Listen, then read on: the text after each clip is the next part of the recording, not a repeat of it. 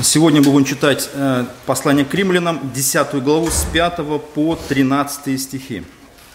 Римлянам 10:5.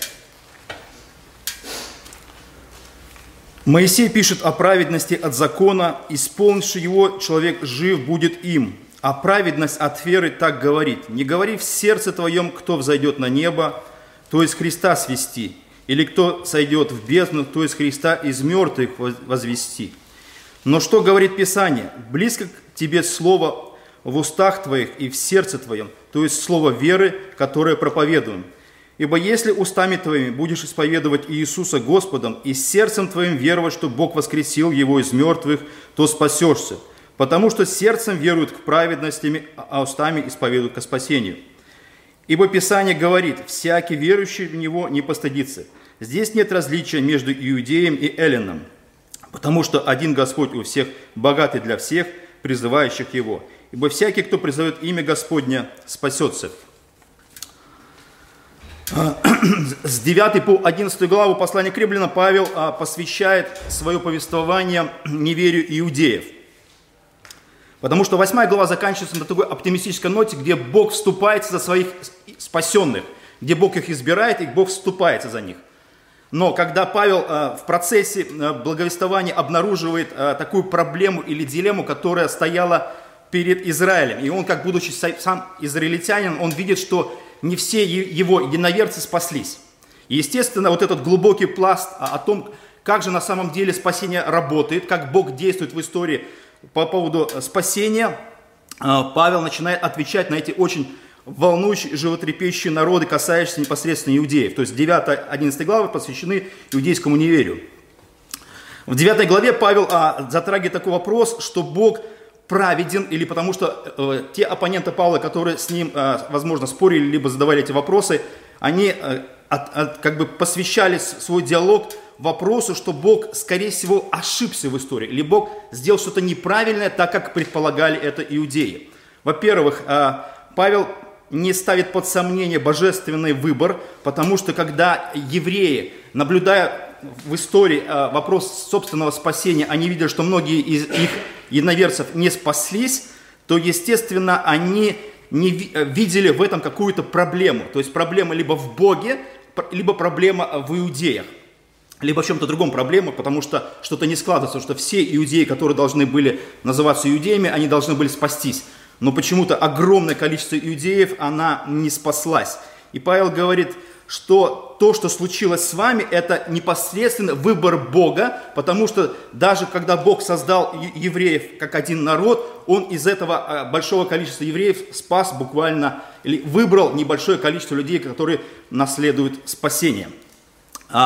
И второе, что волновало евреев, это то, что они видели, что в итоге, после пришествия Мессии, который приняли часть иудеев, или того обещанного Спасителя, который должен был прийти, к этой группе присоединились язычники. И опять у иудеев возник такой вопрос, что, подожди, так вроде бы народом Божьим должен называться только евреи, а почему народом Божьим называется часть евреев и часть язычников? Вот это и есть народ Божий. Опять, видно, Бог что-то неправильно сделал, либо что-то он совершил какую-то, может быть, роковую ошибку, то, что изначально не говорил, например, в Писании.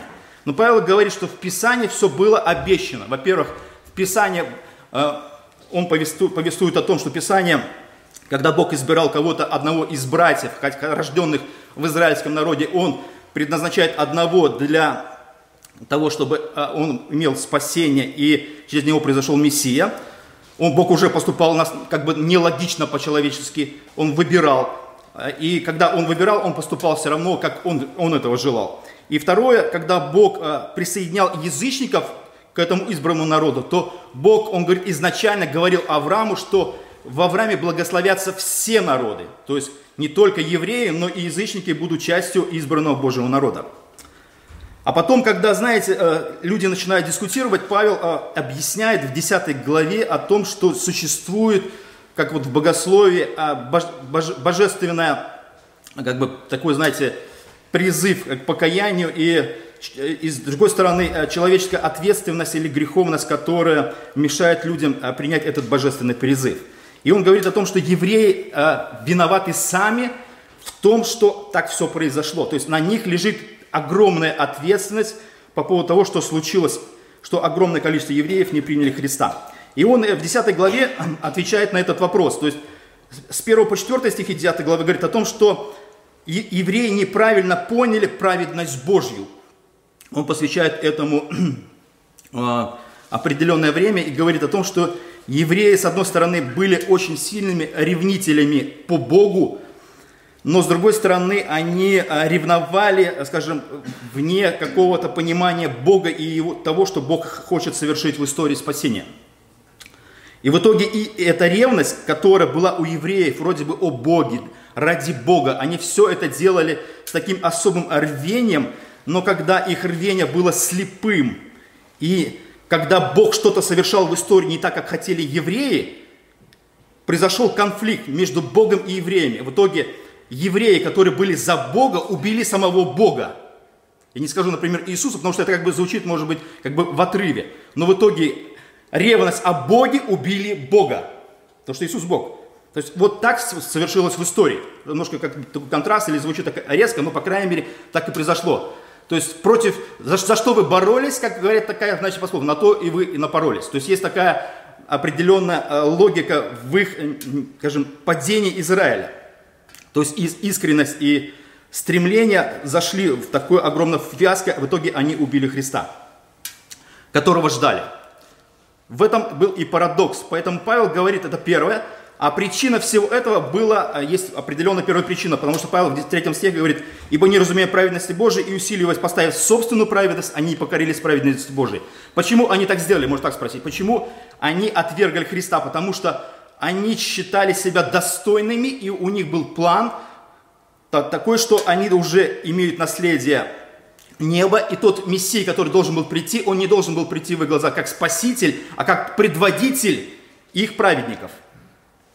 И когда Христос приходит как тот, кто должен взять на себя грехи евреев, как это можно взять мои грехи, если я не греховен, если я чист или я свят в глазах закона, как евреи это понимали.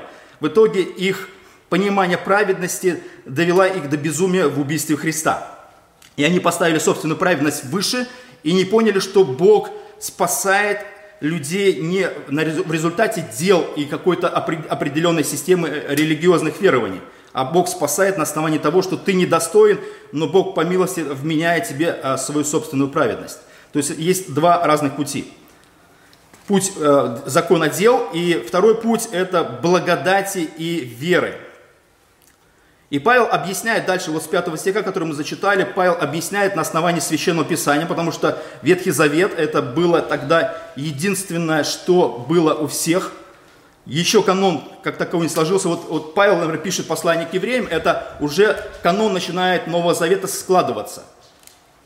Но чтобы канон был уже в таком законченном виде, как в виде Нового Завета, Павел объясняет на основании Ветхого Завета, что все принципы Бога, они еще существовали непосредственно в Ветхом Завете. И Павел приступает к толкованию Моисея. Мы читаем здесь, Павел приводит в 5 стихе, говорит следующее. «Моисей пишет о праведности от закона. Исполнивший его, человек жив будет им». То есть Павел противопоставляет Моисея Моисею. То есть один стих из Левит, он противопоставляет 2 стиху Второзакония. Когда мы читаем этот отрывок, то, обращаясь к Левитам, мы видим следующую фразу. «Соблюдайте постановления мои и законы мои, которые исполняет человек, жив будет я Господь, Бог ваш». То есть буквально Бог, благословляя израильтян, Он говорит им, что существуют определенные правила, которые Бог позволяет евреям как бы быть частью этих правил, божественный закон. И через соблюдение этих правил евреи должны обрести жизнь. Вроде бы обрести жизнь звучит очень хорошо. Так в чем же тогда проблема? То есть, с одной стороны, у тебя существует хорошая альтернатива на жизнь, но с другой стороны, когда ты начинаешь жить и осуществлять эту альтернативу, ты сталкиваешься с огромной проблемой. И Павел потом дальше, он говорит о том, что проблема обретения жизни, она связана не с самим законом, потому что он добр, а с тем, что существует некая проблема в самом человеке, которая препятствует осуществлению этой самой жизни. И во Второзаконии 27-26 Моисей говорит следующее. «Проклят всякий человек, кто не исполняет всех слов закона сего и не будет поступать по ним». То есть, с одной стороны, у тебя существует хорошая перспектива, с другой стороны, у тебя мало шансов, чтобы эта перспектива осуществилась. То есть, когда ты имеешь перспективу на жизнь, но когда ты, с одной стороны, начинаешь только осуществлять этот путь, то ты сталкиваешься с тем, что ты не способен и не можешь делать так, как говорит принцип жизни. И ты начинаешь все время спотыкаться, и у тебя возникают огромные проблемы из-за того, что ты не способен сам по сути, по своей природе исполнить то, что требует от тебя этот святой закон. Как Яков говорит в своем послании, 2 глава, 10 стих. «Кто соблюдает весь закон и согрешит в одном чем-нибудь, тот становится виновным во всем». То есть это то же самое, как принцип законопослушества в человеческом обществе. Когда, с одной стороны, человек, например, он живет и не нарушает никаких там административных, уголовных законов, но вдруг он согрешает в чем-то одном. Но вдруг так случается. Ну что-то случилось там специально, случайно. Ты нарушаешь закон, и ты становишься преступником. И ты всю жизнь, на тебе клеймо преступника. Тебе даже, когда человека помещают в места не столь отдаленные, он выходит из тюрьмы, у него стоит штамп, ну, как, по крайней мере, в нашем паспорте всегда отметка о том, что человек судим. И когда тебя даже принимают на работу, там сразу эта отметка видна. То есть берут на работу преступника. Неважно, что ты был, например, всю жизнь таким послушным, и все было хорошо. Но что-то вдруг случилось такое, что ты в одной момент становишься преступником перед законом и перед обществом. И общество ставит, кроме того, что ставят органы, штамп, и общество ставит на человеке определенный штамп, что ты преступник. То есть ты, ну, с одной стороны, как бы так. Некоторые, как бы, может быть, оправдывают это, там еще, но тем не менее, этот момент все хотят избежать. То есть и разные. Я не говорю там экономические преступления такие, то есть это очень сомнительно. Бывают какие-то уголовные преступления, еще какие-то. То есть все равно ты перед законом, может быть, не перед обществом, но перед законом ты становишься все равно преступником. То же самое получается и, с одной стороны, Бог дает людям закон, который призывает тебя жить, но ты, когда начинаешь жить, ты нарушаешь этот закон и становишься преступником перед законом. И в итоге, когда ты не способен выполнить этот закон, то закон, который дается тебе для жизни, становится для тебя смертельным фактически. То есть ты не способен уже совершенно, скажем, сопротивляться тому, что случилось в реальности. Это вот как была история, помните, когда Иисуса в 19 главе Матфея спрашивали по поводу, по какой причине позволительно разводиться, да? И там у евреев были разные системы, например, там было две школы. Одна школа там была только после смерти, там это, до смерти ты должен был иметь, скажем, вступить в брак и не мог разводиться, или по причине прелюбодеяния, как сказал Иисус. А другая школа говорила о том, что по любой причине можно было разводиться с супругой. Например, не так борщ сварила, там, не то сделала, и мужчина, например, он видит, что какой-то там конфликт в семье, он выходил, там, говорил, все, развожусь, там 3 раза он произносил это в обществе, и в итоге нес это разводное письмо, ему давали развод. Но когда Иисус сказал, что, подождите, я придерживаюсь совершенно другой школы, я только по причине прелюбодеяния, либо только после смерти, говорю, вам это может произойти, то Петр очень быстро смекнул, говорит, что огромная ответственность лежит на вообще системе брака. И он сделал вывод следующий. Лучше вообще тогда и не жениться. Потому что та ответственность, которая на тебя давит, она способствует тому, что ты в результате этого, кто-то будет совершать ошибки, и ты должен, скажем, смиряться и вмещать те ошибки, которые будет совершать какая-то из половинок. То есть ты не сможешь выпрыгнуть как бы из этой системы. Все, если ты уже принял такое решение, ты уже хочешь, не хочешь, ты должен вмещать. Но это не относится к закону. Закон, когда ты совершаешь, вот ты вступаешь как бы в такое как бы взаимоотношение или брак с законом, ты согрешаешь, ты становишься преступником, и закон является для тебя уже проклятием, которое в итоге приведет тебя к смерти или к погибели.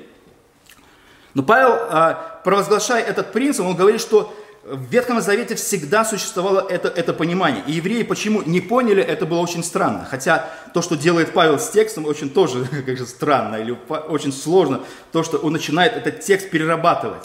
Он приводит, скажем, Второзаконие, текст, дальше мы читаем, он приводит принцип закона веры или закона дел в противоположность. В первой системе человек был поставлен перед самим законом. И когда человек становится перед законом, он, скажем так, обречен. Все, ты не способен, поэтому закон для тебя является проклятием. Вторая причина, или второе избавление или противопоставление, которое делал Павел, это закон благодати и веры. Он противопоставляет человека не перед законом, но перед Христом ставит человека. То есть у тебя есть выбор или выход из этого положения. И Павел, когда провозглашает его, то он говорит следующее, 6-7 стих. «А праведность от веры так говорит, не говори в сердце твоем, кто взойдет на небо, то из Христа свести, или кто взойдет в бездну, то из Христа из мертвых возвести». То есть Павел во Второзаконии, используя Второзаконие 30 главу, он приводит интересный текст. Второзаконие 30:11. «Ибо заповедь сия, которую я заповедую тебе сегодня, недоступна для тебя недалека. Она не на небе, чтобы можно было говорить, кто взошел для вас на небо и принес бы ее нам, и дал бы нам услышать ее, и мы исполнили бы ее. И не за морем она, чтобы можно говорить было, кто сходил для нас в море и принес бы ее нам, и дал бы нам услышать ее, и мы исполнили бы ее. Но весьма близко к тебе слово сие, ибо в устах твоих и в сердце твоем, чтобы исполнить его». Когда мы смотрим вот этот текст Ветхого Завета, естественно, мы начинаем сравнивать с тем, что сказал Павел, 6-7 стих, в противопоставлении того, что он говорил ранее. Интересно, что мы видим, Павел изменяет немножко текст. Он вместо слова «море» употребляет слово «бездна». Например, мы читаем, что во Второзаконии, 13 стих, «И не за морем она, чтобы можно было говорить, кто сходил для нас за море и принес бы ее нам». А Павел говорит следующее. «Не говори в сердце твоем, кто зайдет на небо, чтобы Христа свести, или кто сойдет в бездну, чтобы Христа из мертвых вознести». То есть он слово «море» меняет на слово «бездну». Это связано с тем, что Ветхий Завет был переведен на греческий язык, и вот из греческого языка вот это слово было использовано, и Павел его приводит. И когда слово «бездна» здесь приведена, то в греческом понимании или в греческом таком, скажем, миропонимании это было связано с большим объемом пространства, в котором было помещено творение.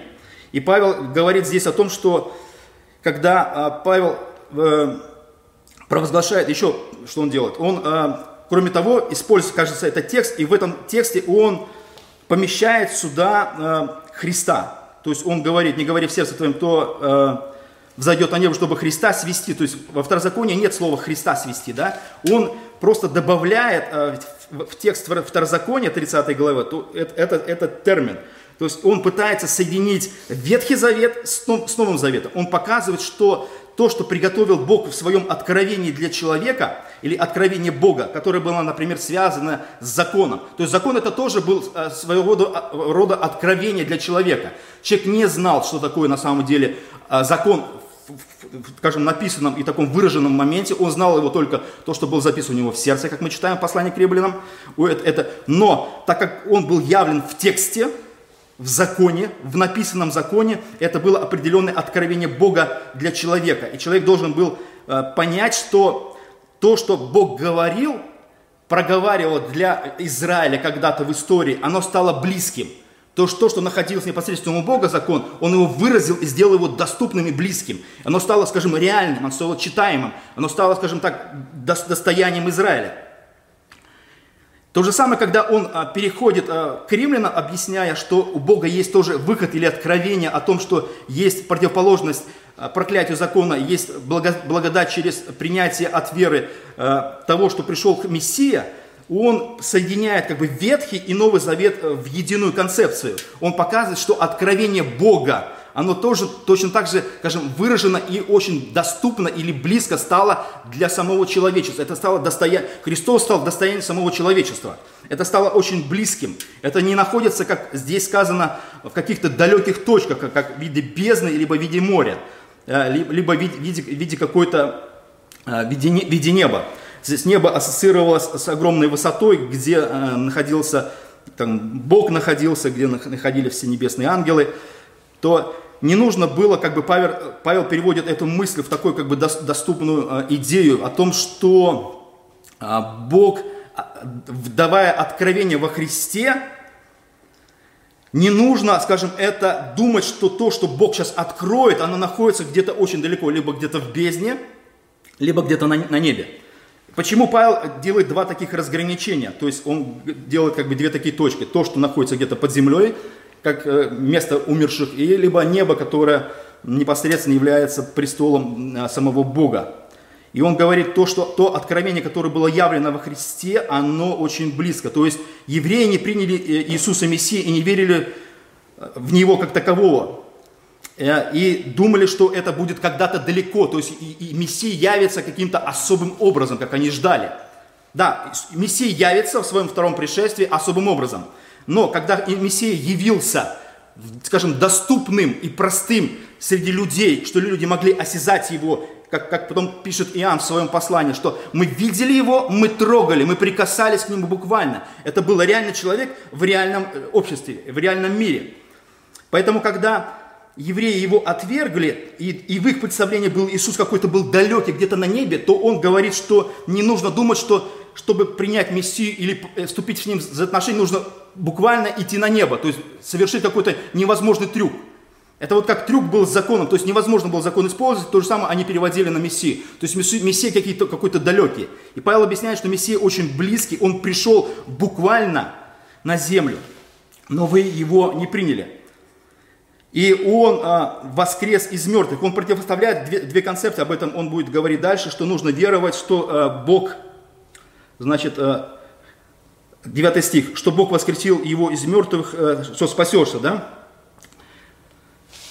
То есть эта концепция, которую провозглашает Павел, она должна была понятна для евреев, что божественное откровение о Мессии, оно связано с двумя очень важными факторами. Первое – это с его смертью, и второе – с его воскресением.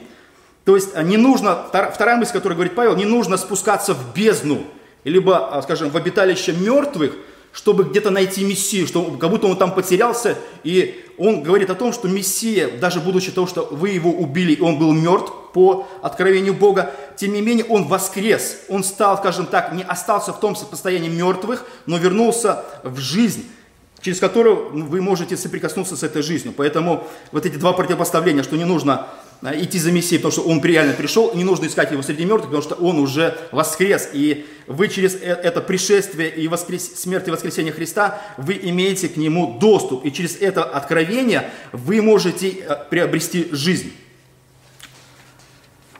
Поэтому все вот эти тексты, которые провозглашает Павел во Второзаконии, кажется, здесь нет такого. Павел, как ты так копаешь? Как ты пытаешься из таких текстов сделать такие заключения? Во-первых, это Павел. Во-вторых, это апостол. Если апостол это делает, то у нас нет такого, я считаю, права, чтобы так вот копать, как делает апостол. Мы лишь соглашаемся с аргументами, которые выдвигает Павел, и с тем толкованием, которое он нам предлагает единственно верным. И объясняет то, потому что у него было больше откровения от Бога, понимания самого Писания. Поэтому то, что говорит Павел, он соединяет вот эти общие концепции откровения Бога о Мессии, для того, чтобы люди могли вступить с этим Мессией в тесные и близкие взаимоотношения, в реальные. Поэтому он, провозглашая Евангелие, показывает, что Бог когда-то в далеком прошлом, скажем, в лице Моисея, через его речь провозглашал то, что сейчас мы имеем к чему доступ. И дальше Павел говорит следующий, 8 стих. «Но что говорит Писание? Близко к тебе слово в устах твоих и в сердце твоем, то есть слово веры, которое проповедуем».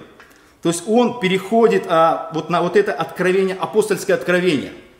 То есть он говорит о том, что вот апостолы сформулировали, либо наша вера, вот евангельская вера, она, скажем, непосредственно формируется на словах самого Иисуса и на понимании апостолов. Вот весь Новый Завет это стоит на этих двух принципах. И Павел говорит следующее.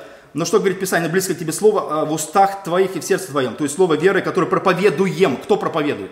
Это апостолы проповедуют. То есть апостолы формулируют или связывают Ветхий и Новый Завет в единое целое. Когда вот это слово веры либо Евангелие, которое представлено человечеству, становится очень близким и доступным. То есть не надо ходить куда-то далеко и искать это откровение. Откровение доступно, оно рядом находится, оно находится, я думаю, у человека, живущего, по крайней мере, в нашей стране, где, я думаю, Библия есть даже у самых верующих и неверующих.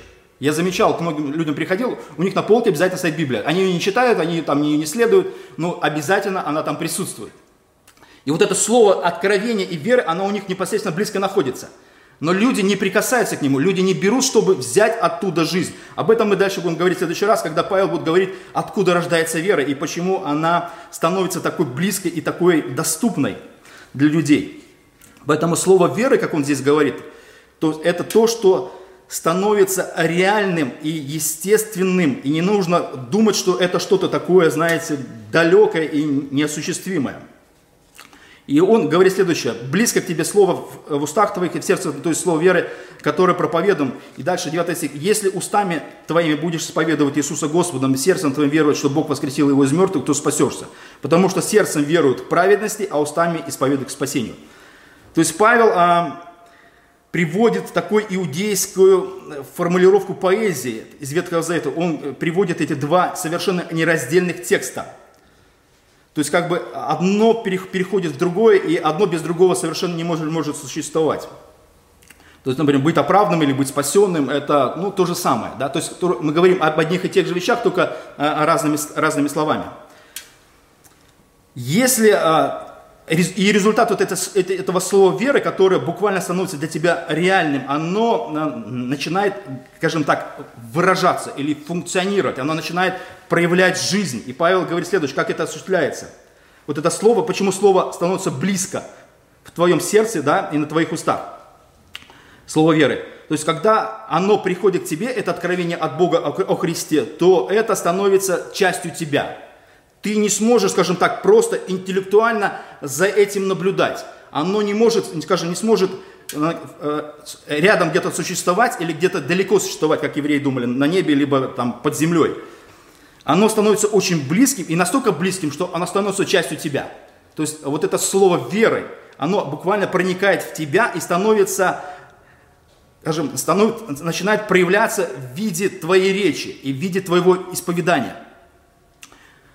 Павел говорит, если сердцем твоим будешь веровать, что Бог воскресил его из мертвых, то спасешься, потому что сердцем верует к праведности, а устами исповедует ко спасению. То есть получается таким образом, что ты становишься частью этого откровения, и это откровение наполняет тебя, и не просто откровение о каких-то определенных вещах.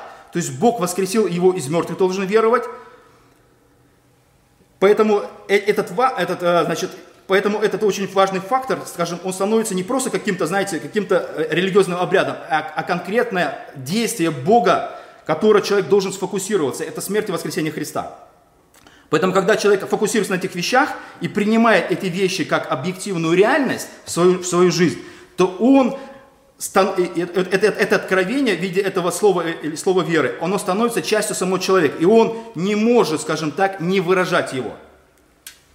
Если устами твоими будешь исповедовать Иисуса и сердцем веровать, то есть это опять два совершенно нераздельных фактора. То есть ты не можешь одно без другого. То есть либо одно без другого становится, скажем так, нелогичным, неестественным и не могут существовать. Если ты, например, рождаешься в этот мир, ты не можешь не дышать. Вот жизнь, она порождает дыхание, например, или дыхание жизни. Или как мы видим, когда Бог творил Адама, то Он сначала сотворил его физически, а потом вдохнул в него дыхание жизни. То есть он, скажем, стал, вот эта жизнь, входящая в дыхание Бога, входящая в жизнь Адама, она произвела вот эту жизнь. И Адам не смог, скажем, просто оставаться опять в этом мертвом положении. Поэтому уста и сердце, они взаимосвязаны. То есть сердцем твоим веровать, это буквально сердце, как евреи себе представляли, это было сосредоточение личности души, самая глубокая часть человеческого существования, сокровенная его часть, которая включала в себя мысли, воля или побуждение человека, то есть определенная вот эта часть, то есть сердце, это внутренняя часть человека, оно находилось в таком взаимоотношении с тем духовным миром, который, скажем, или с миром невидимым. То есть мы видим физическую часть, а это что-то такое, что связывает между нас с невидимым внутренним миром. То есть наши мысли, наша воля, она лишь выражается, но она где-то внутри сосредоточена и как бы так сокровенна. И вот когда вот это сокровенное выходит в устах в виде исповедания, оно взаимосвязано. То есть ты, если веруешь, ты не можешь молчать. Все, я думаю, помнят себя, когда кто-то уверовал. Вот первое наше было мгновение, да, то есть это мы не смогли сдерживать собственные уста, чтобы не говорить людям о Христе. Ну, было так. То есть я себе не мог закрыть руки. Я любого, кого я поймал, это было фактически либо евангелизация, либо это жертва была. То есть человек попался, уже он вырваться просто так не мог. Я ему все равно что-то, кажется, хоть напоследок должен был сказать. Со временем мы становимся более рациональными. То, что мы уже эти эксперименты провели, мы уже стали такие более ленивые, такие уже расслабленные, мы уже как-то не так уже достигаем, и у нас уже вера где-то у нас больше становится, знаете, как от обратно. Внутри и уже снаружи попробуй достань. Мы ее же будем порционно выдавать, когда мы сами захотим. Раньше мы выдавали всем, нас спрашивают об этом, не спрашивают, мы выдавали всем и всегда. Вот так осуществлялось наше исповедание. Поэтому Бог как бы показывал нам на определенном этапе жизни, что это с нами случилось. То есть, или наше исповедание свидетельствовало о том, что вера живая в нашем сердце есть. И мы веровали, и поэтому говорили. И мы не могли не говорить. И дальше Павел как бы формулирует, он говорит, что вот эта вера, которая внутри нас, и исповедание, которое выражено в нашей речи, оно говорит о том, что потому что сердцем веруют к праведности, а устами исповедуют ко спасению. То есть речь идет о том, что вот эта вера, она производит не то что праведность, оправдание, можно сказать, спасение. Оно не может просто остаться, скажем так, нейтральным для человека самого. Он обязательно должен обрести что-то в результате этой веры. То есть вера, она не бесполезная, она реальная, она, скажем, она то, что дает какой-то определенный эффект, или как говорят люди. А что я с этого буду иметь? Вот как бы, знаете, такая вот еврейская такая фраза. То есть люди прагматичны. И вот эта прагматика, она даже выражена в духовных вещах. Сердцем веруют к праведности. То есть вера ведет к праведности, к оправданию, к человеческому миру с Богом, потому что Бог признает на основании этой веры человека праведного, а уста подтверждают или свидетельствуют о том, что человек является спасенным. То есть, и он как бы спасен, и вот это спасение, оно провозглашено в его устах. Не потому что, когда он будет говорить, только тогда он будет спасен. Но, с другой стороны, это как принцип, знаете, там, Римской католической церкви, что вне церкви нет спасения. С одной стороны, согласен 100%. С другой стороны, когда люди начинают или в какой-то конкретной церкви говорят, только в рамках, например, католической церкви, тогда уже вопрос возникает, подождите, а как в рамках, например, протестантской церкви? Вне церкви нет спасения. Нет, тогда мы говорим, если просто как бы не уточняя этот момент, тогда мы, в принципе, согласны. Поэтому исповедание, которое исходит к спасению, оно лишь провозглашает или говорит о том, что ты являешься частью этого спасения. А не потому, что ты, если ты начнешь говорить, тогда ты будешь спасен. Нет. Или просто спасение подтверждено или выражено в твоих устах. И последнее, что говорит Павел, это о том, что евреи, они должны были понять, что Писание, оно такое многогранное. Оно не ограничивалось только, как евреи думали, только в рамках иудаизма. Но вот эта доступность или простота Евангелия, которая была выражена, и она, которая становилась очень близким в лице Христа, оно стало достоянием всех. Ибо Писание говорит, всякий, верующий в Него, не постыдится. Здесь нет различий между иудеем и эллином, потому что один Господь у всех, богатый для всех, призывающих Его. Ибо всякий, кто призовет имя Господне, спасется. То есть оно становится вот таким простым. Евреи пытались сделать из него очень сложным. То есть они, во-первых, хотели ограничить это спасение только иудаизмом. Они хотели ввести такую систему, чтобы ни один язычник не проник. А если проникал, то это очень была сложная система, когда вот эти прозелиты становились частью еврейского верования, и то это было очень мало людей. Вот. Поэтому, Павел здесь как бы разрушает и показывает евреям, что причина вашего падения заключилась именно в том, что вы попытались спасение присвоить себе. Вы не захотели им поделиться. Вы даже своего Мессию не захотели, чтобы он стал Мессией для всех народов. Поэтому вот ваша жадность погубила буквально вас. То есть вы, во-первых, сами убили своего Мессию, и во-вторых, вы не захотели отдать его и другим язычникам. Но Павел говорит, так как вы это сделали, результат получается следующий. Он стал доступным для всех, потому что Бог обещал это в истории. Бог хотел сделать народ, который будет состоять из евреев и язычников. И нет различий между иудеем и эллином на сегодняшний день. Так и есть. То есть церковь состоит буквально из всех народов. Потому что один Господь у всех. То есть Господь становится Господом всех народов. И Он богатый милостью призывающих Его. Поэтому пусть Бог благословит, чтобы вот эти рассуждения о откровении Бога во Христе, они стали для нас благословением. Аминь.